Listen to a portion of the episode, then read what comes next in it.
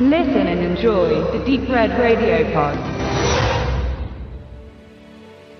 Herzlich willkommen zur ersten Besprechung von Expans Staffel 1. Unser persönlicher Recap im Mini-Format. Ich bin der Tobi und ich mache das diesmal nicht alleine. Ich habe an meiner Seite den Stefan und der ist ein ausgeprägter Expans-Liebhaber-Fan und das hat sich dann bedingt durch Pandastorm, dass sie uns einfach mal das komplette Övre von Expans zugeschickt haben.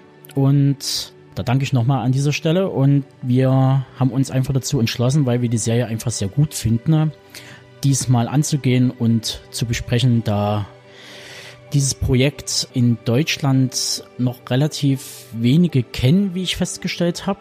So eine große Community wie in den Staaten ist da leider noch nicht so vertreten. Also ich weiß, dass zum Beispiel auf Facebook gibt's die The Expanse Deutschland Gruppe, Fangruppe. Und wenn man sich natürlich das äh, das amerikanische Wikipedia zu Expanse anguckt, die schon über 2000 Seiten an Infomaterial gesammelt haben dazu, ist es natürlich Wahnsinn und die haben natürlich eine sehr aerobe Community dahinter. Vorweg, wir gehen das Ganze chronologisch an. Sprich, alle Infos, die im Rahmen von Expans rauskamen, werden wir auch so einordnen zur jeweiligen Staffel. Das heißt, Infos, die dann später kommen werden, wie der Wechsel von äh, Sci-Fi, FX zu Netflix und wiederum dann zu Amazon, die werden dann erst zur jeweiligen Staffel nochmal explizit folgen. Und wir werden erstmal rein um die erste Staffel reden. Und dafür haben wir erstmal, um groben Einblick zu liefern, um was es da nun genau geht, hört ihr jetzt eine kleine Matz, in der wir euch die Rahmenhandlung der ersten Staffel verraten werden. Die Expanse beruht auf der gleichnamigen Buchreihe der beiden Autoren Daniel James Abram und Ty Corey Frank, die zusammen das Pseudonym James S. A. Corey nutzen. Unter diesem Namen veröffentlichten sie Leviathan Wakes, den ersten Roman der Reihe, worauf auch die VOD-Serie The Expanse mit bisher 2019 vier Staffeln basiert. Die erste Staffel Expanse stützt sich auf die erste Hälfte des ersten Romans, welcher auch für den Hugo Award for Best Novel 2012 und den Locus Award for Best Science Fiction Novel nominiert war. Die Autoren veröffentlichen jedes Jahr einen weiteren Roman aus der Serie. Der dritte Roman, Abaddon's Gate, wurde mit dem Locus Award for Best Science Fiction Novel 2014 ausgezeichnet. Orbit Books hat Corey für insgesamt neun Bände der Expanse-Reihe verpflichtet. Der achte Roman, Tiamat's Wrath, zu Deutsch Tiamat's Zorn, erschien am 13. Januar 2020. Den Posten für den Showrunner der Serie übernahmen die Drehbuchautoren Mark Ferguson und Hawk Ostby. Beide sind nebenbei auch als Executive Producer tätig und verfassten die Drehbücher zur Serie. Ihre Qualifikation für diese Stellung reicht auf die Produktion wie Children of Men, Iron Man und Liar Bird zurück. Für die Produktion konnte auch ein durchaus prominenter Cast gewonnen werden. Zu nennen wären da Thomas Jane als Detektiv Joe Miller, gesehen bei Stephen Kings The Mist, Der Nebel und Netflix 1922. Frachterpilot James Holden, aka Stephen Strait, kennen einige vielleicht aus der TV-Serie Magic City und aus Rennie Harlans The Covenant, zu Deutsch Der Pakt von 2006. Die hochrangige UN-Mitarbeiterin Christian Avasarala verkörpert durch Shori Akhtaroglu, die einige kennen sollten aus Produktionen wie Grimm oder Star Trek Beyond, sowie Jas Anwar als Pilot Alex Kamar. Dieser konnte bereits in Produktionen wie Argo, The Strain oder Source Code sein Talent unter Beweis stellen. Ebenso Dominique Tipper alias Naomi Nagata. Hier wäre da zum Beispiel The Girl with All the Gifts und Fantastische Tierwesen genannt. Auch in kleineren Nebenrollen konnte man größere Namen entdecken.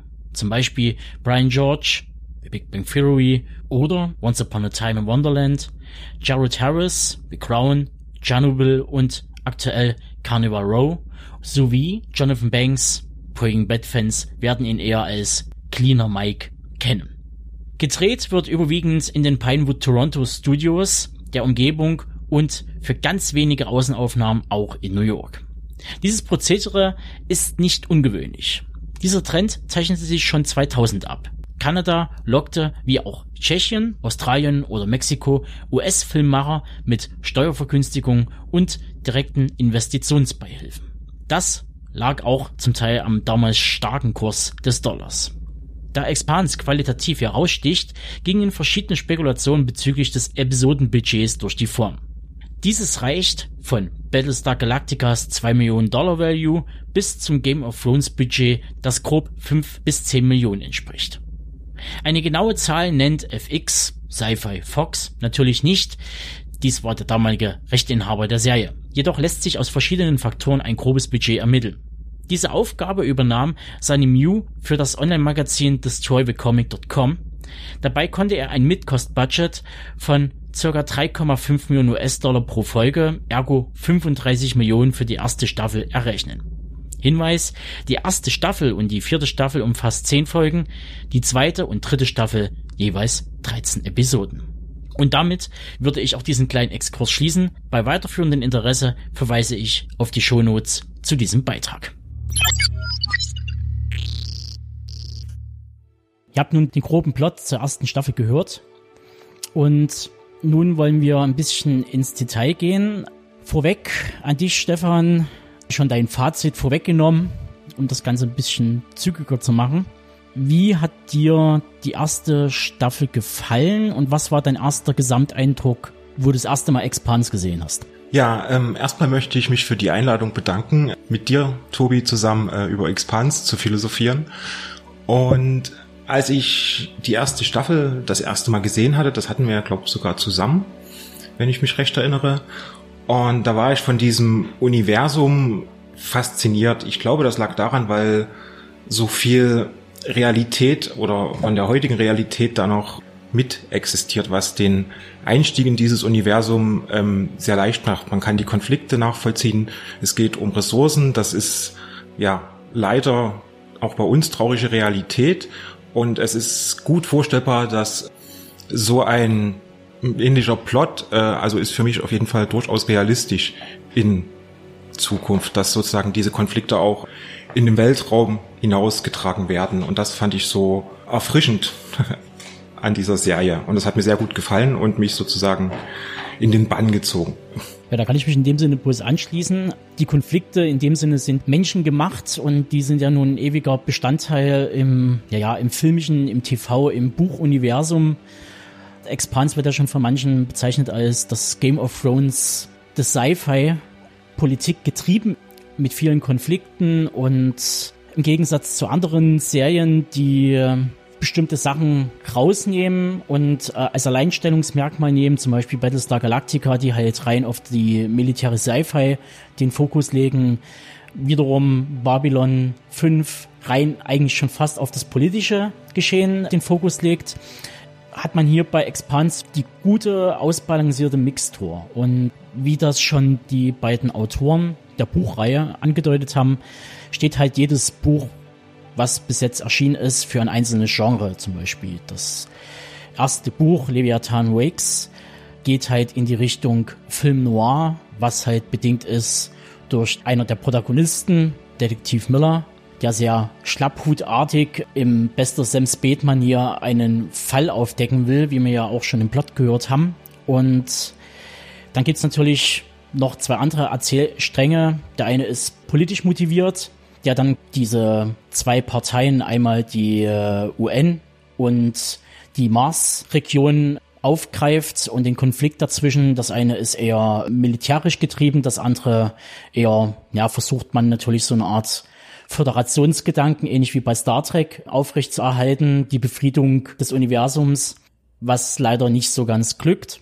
Und der dritte Storystrang, wo es dann um diese naja, kann man schon fast sagen, Outlaws gezwungenermaßen, die mitten reingeschubst werden und zwischen den Fronten stehen und im Hintergrund eine große Verschwörung mitbekommen am eigenen Leibe und das Ganze halt versuchen aufzudröseln oder dem Ganzen auf die Spur zu kommen, was dahinter steckt. Was mir persönlich aufgefallen ist, im Gegensatz, und da greife ich jetzt mal ganz kurz vor bei den anderen Staffeln, die erste Staffel hat einen sehr langsamen Erzählrhythmus von der Tempo, was dann die anderen Staffeln ein bisschen runterbrechen, gefühlt. Da geht's ein bisschen schneller zur Sache, was vielleicht aber auch daran hängt, dass die Autoren haben sich ja verpflichtet für neun Bücher innerhalb dieser äh, des Verlages und die müssen halt ein bisschen flüssiger rankommen. Das heißt, die ersten vier Bücher, die rausgekommen sind, behandeln auch die vier Staffeln, die bis jetzt erschienen sind. Wobei halt das erste Buch auf zwei Staffeln aufgeteilt wurde fast. Und das ist äh, sowohl Vorteil als auch Nachteil. Man muss sich am Anfang ein bisschen Zeit nehmen, um Exposition zu betreiben, die Charaktere, die Welt vorstellen und so weiter und so fort. Stefan findet den positiven Aspekt natürlich in der Technologie, wo äh, von Fusionsantrieb, hier wird das Ganze als Epstein-Antrieb gepriesen und diese Mars-Station der Belter oder Gürtler, die da leben, die eine andere Physiognomie angenommen haben durch die verringerte Schwerkraft, dass die halt groß wachsen. Im Buch wird das sehr deutlich dargestellt. Die sind alle sehr, sehr groß, so ab zwei Meter bis drei Meter groß. Das ist in der Serie nicht übernommen worden. Das hat Budget und auch Zeitgründe man findet einfach nicht so viele großgewachsene Leute, die man da reinnehmen kann ins Set. Und Budgetgründe ähnlich wie bei zum Beispiel Herr der Ringe oder die Hobbits oder so, äh, Hobbit-Verfilmung, dass man einfach Leute per Computer groß zieht, in Anführungsstrichen mit Perspektivwechsel zu arbeiten. Das ist halt eine Zeitfrage. Und die stellt sich bei einer Serie, die an sich schon unter Zeitdruck gerät, wegen der Produktion, ist es halt schwierig, das halt darzustellen. Und da hat man halt den Kniff gemacht, zu sagen, okay, alles, was so in Richtung urban geht, also der Station in Verbindung steht, da sind halt die Gürtler etwas kleiner geraten, weil da halt auch die Nähe zu den Menschen halt da ist von der Erde und den Siedlern. Und je weiter man weggeht, weg von der Zivilisation, umso größer werden auch die Bälder oder die Gürtler. Das ist ein netter Kniff. Staffel 1 ist nah am Buch dran. Und das kann man schon mal zugute äh, halten. Was halt mir persönlich ein bisschen naja, aufstößt, das haben wir ja schon gesagt, dass die Konflikte sind eigentlich die gleichen, wie wir sie schon überall in irgendwelchen Filmen oder Serien oder Büchern gefunden haben. Es wird nicht direkt etwas Neues geliefert. Auch die Technologie gerät an ihre Grenzen, da geht man dann schon fast so ein bisschen den, den Sprung in Richtung das Fantastische oder Utopie im wahrsten Sinne des Wortes, ähnlich wie bei Star Trek mit dem Holodeck und der, dem Nahrungsreplikator und so weiter, Warp-Antrieb. Alles so Sachen, die in dem Sinne nicht so richtig erklärt werden und so ein bisschen pseudowissenschaftlich sind. In Expans ist es aber in dem Sinne so, das ist das Positive, es ist alles sehr geerdet sieht man dort Technologie, dann sieht man, dass die von Menschen in einem Hangar zusammengebaut wurde, zusammengeschweißt wurde, dass halt Nieten da sind, dass halt auch Gebrauchsspuren zu sehen sind, ähnlich wie bei Star Wars. Also da geht Expans mehr in Richtung Star Wars als in Richtung Star Trek, was sehr sauber, sehr clean ist. Auch das Konfliktverhalten ist dort äh, stärker im Vordergrund als bei Star Trek. Nichtsdestotrotz gibt's dann diese besagten Schwächen, man muss halt, um im Wiedererkennungswert zu liefern, damit der Einstieg besser ist, nimmt man halt vertraute Sachen, die man halt schon kennt, damit das halt einfacher wird für den Zuschauer. Sonst wäre die Serie wahrscheinlich schon längst, also wahrscheinlich schon nach der ersten Staffel abgesägt worden, wenn der Einstieg für uns als Zuschauer zu schwierig wird. Wie siehst du das, Stefan? Ja, das war ja im Grunde, was ich auch schon gesagt hatte, dass diese Einfachheit der Konflikte eben diesen Einstieg für mich äh, erleichtert hat.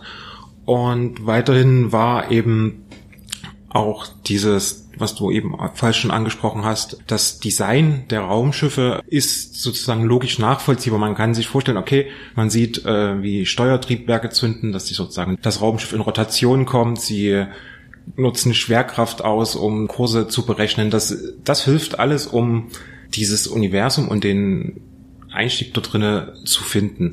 Die Technik zu kompliziert wäre, müsste wahrscheinlich auch die Story anders gestaltet werden, denn je weiter man in die Zukunft kommt oder schaut oder sich Fiktionen ausdenkt, umso schwieriger ist es wahrscheinlich auch neue Konflikte sich auszudenken. So, und bei Expanse ist es halt eine gute Mischung, finde ich, so aus ja, nachvollziehbare Technik, das sieht auch wahnsinnig schick aus. Also gerade die Rosinante ähm, ist wirklich ein sehr schönes Schiff. Das gefällt mir vom Design richtig gut. Den gleichen Eindruck hatte ich auch gehabt bei den Gefechten die man hat. Also es ja. gibt in der ersten Staffel noch mehr diese Mann gegen Mann Gefechte und nur ganz wenige Auseinandersetzungen im All. Aber wenn diese dargestellt sind, verhält sich das fast wie bei Battleship, dass das eher so an Marinemanöver erinnert. Dadurch, dass halt eben die physikalischen Gesetzlichkeiten halt vorhanden sind, ist das eben alles sehr träge. Es ist natürlich schnell geschnitten, aber man merkt halt, dass es eben trotzdem braucht, dass man halt eben ein Schiff in eine bestimmte Position erst bringen muss, bis man einen Schuss abfeuern kann. Und daraus ergeben sich dann eben strategische Gefechte eher als schnelle Blockbuster-Gefechte, wie man sie bei Star Wars sieht. Das ist richtig. Ich würde sagen, dass diese Langsamkeit, dieser Effekt wird generiert durch die große Leere des Raumes.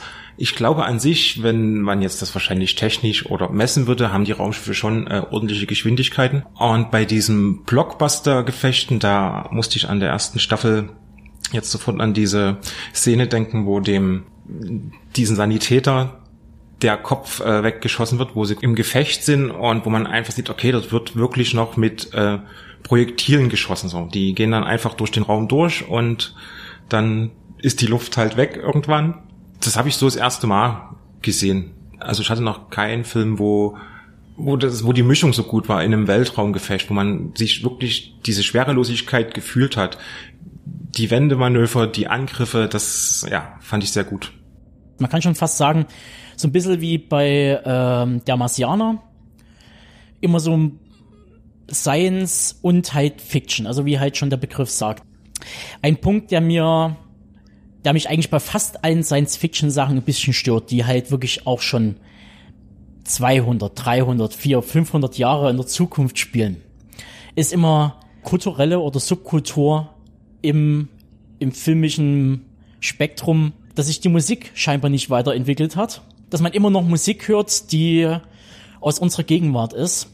Das hängt auch wieder mit diesem Wiedererkennungswert zusammen, damit man einen schnelleren Einstieg findet, aber auch Kunst alles bleibt irgendwie auf der Strecke, als ob sich irgendwie seit 300, 400 Jahren nichts weiterentwickelt hat.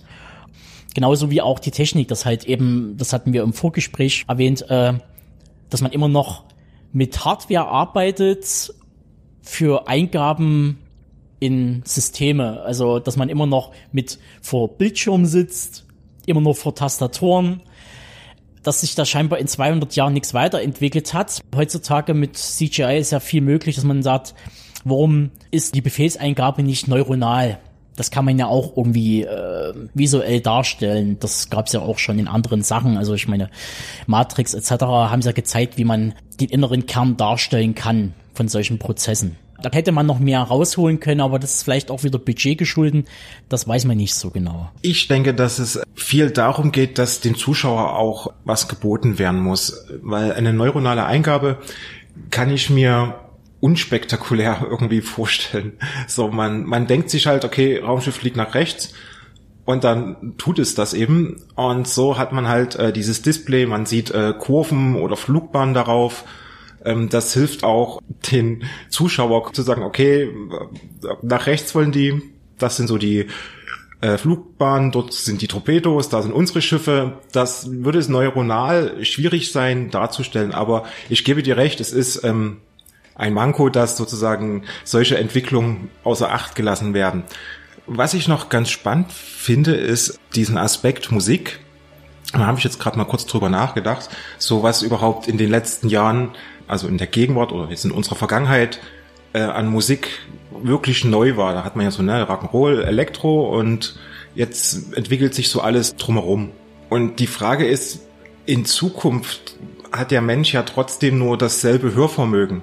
Kann man überhaupt noch extremere Musik machen oder wie sollte sie aussehen? Das finde ich äh, an sich eine spannende Frage und mal gucken, wir werden da bestimmt irgendwann nochmal privat drüber diskutieren.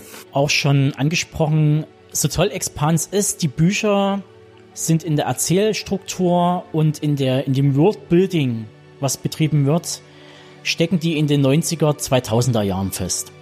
Das muss man äh, de facto so sagen. Und das hatte ich auch schon in einem anderen äh, Special schon mal erwähnt, unserem ersten Cyberpunk-Special zu Philip K. Dick, dass halt eine Weiterentwicklung der Science Fiction in dem Sinne nicht mehr gegeben ist. Es werden halt immer die gleichen Paradigmen genommen. Man ist halt wirklich selbstreferenziell, damit der Einstieg geschafft ist. Das mit dem neuralen Netzwerk und dort Befehlskommandos äh, durchzugeben, das ist dem Medium natürlich geschulden, an das wir gekoppelt sind. Expans gucken wir halt, das ist halt ein visuelles Medium, also musst du das versuchen, visuell halt darzustellen.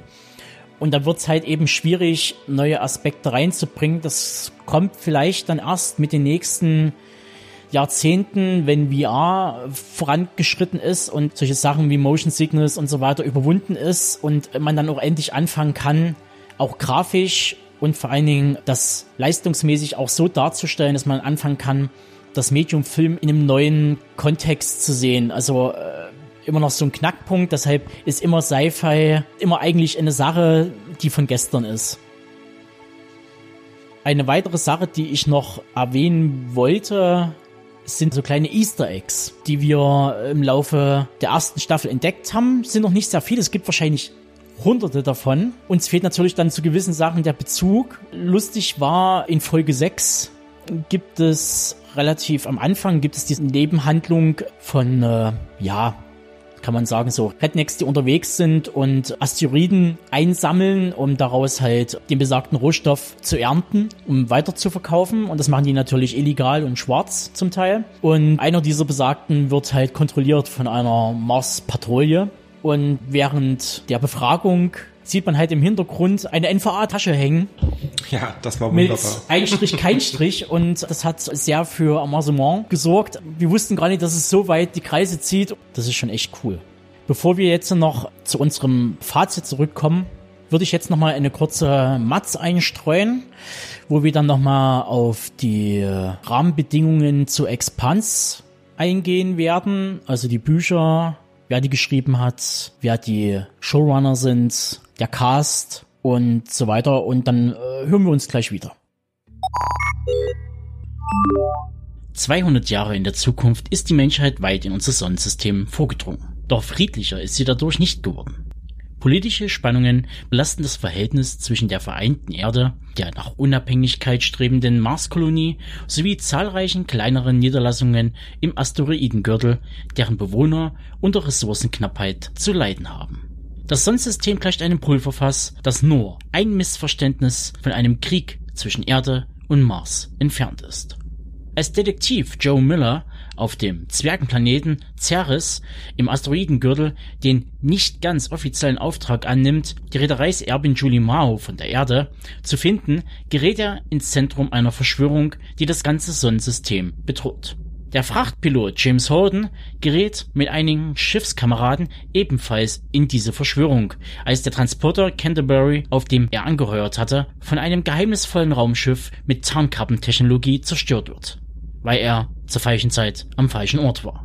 Auf der Erde versucht die hochrangige UN-Mitarbeiterin Christiane Avasarala die Geschehnisse um die Zerstörung der Canterbury zu verstehen und zu verhindern, dass der Vorfall zum Ausbruch eines Krieges führt. Auch sie kommt der Verschwörung auf die Spur, die die Zukunft des Sonnensystems besiegeln könnte. Und da wären wir auch schon wieder und damit kommen wir auch zum letzten Akt nochmal zu unserem wirklich richtig abschließenden Fazit zu Staffel 1. Ich glaube, wir können grob zusammenfassen, dass wir Expans auf jeden Fall weiterempfehlen können. Es hat ein paar Mangos, die wurden jetzt auch nochmal in der Matz erwähnt, zwecks dem Produktionsvolumen.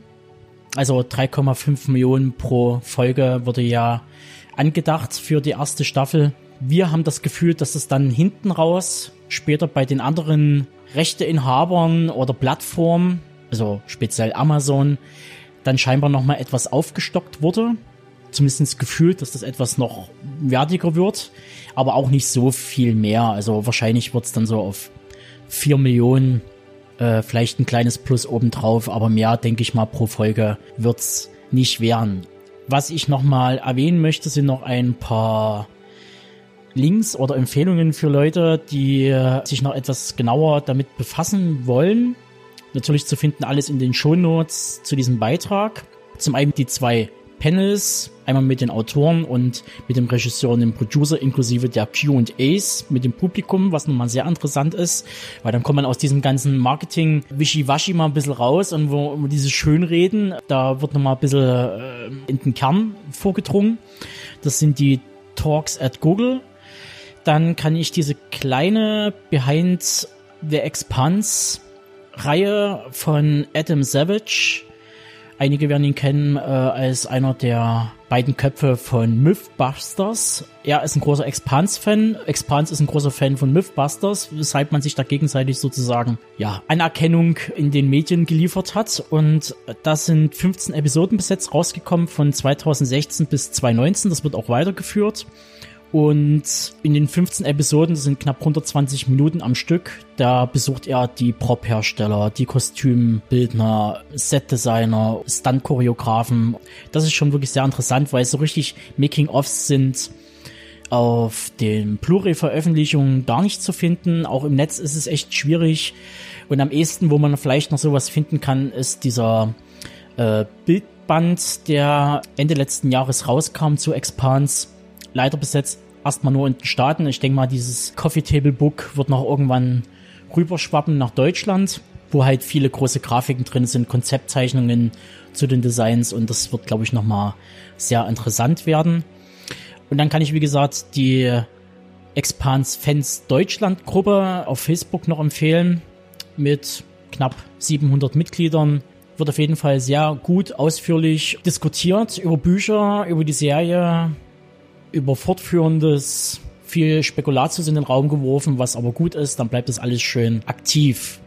Ja, hat Stefan noch ein abschließendes Wort? Ja, also ich finde auch, dass ich die Serie auf jeden Fall weiterempfehlen kann. Und ja, es hat mir Spaß gemacht, mit dir über Expans zu philosophieren und dessen Hintergründe oder was vielleicht auch äh, sozial bedeutet und was da alles äh, für Aspekte drin vorkommen. Und ich freue mich aufs nächste Mal.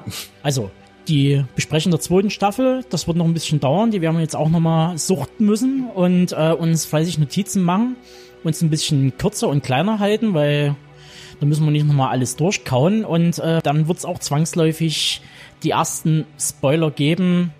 Also verzeiht uns, guckt dann auf jeden Fall bis dato Expand Staffel 1, damit ihr durch seid und dann Staffel 2 am besten. Bis dahin. Ciao, ciao.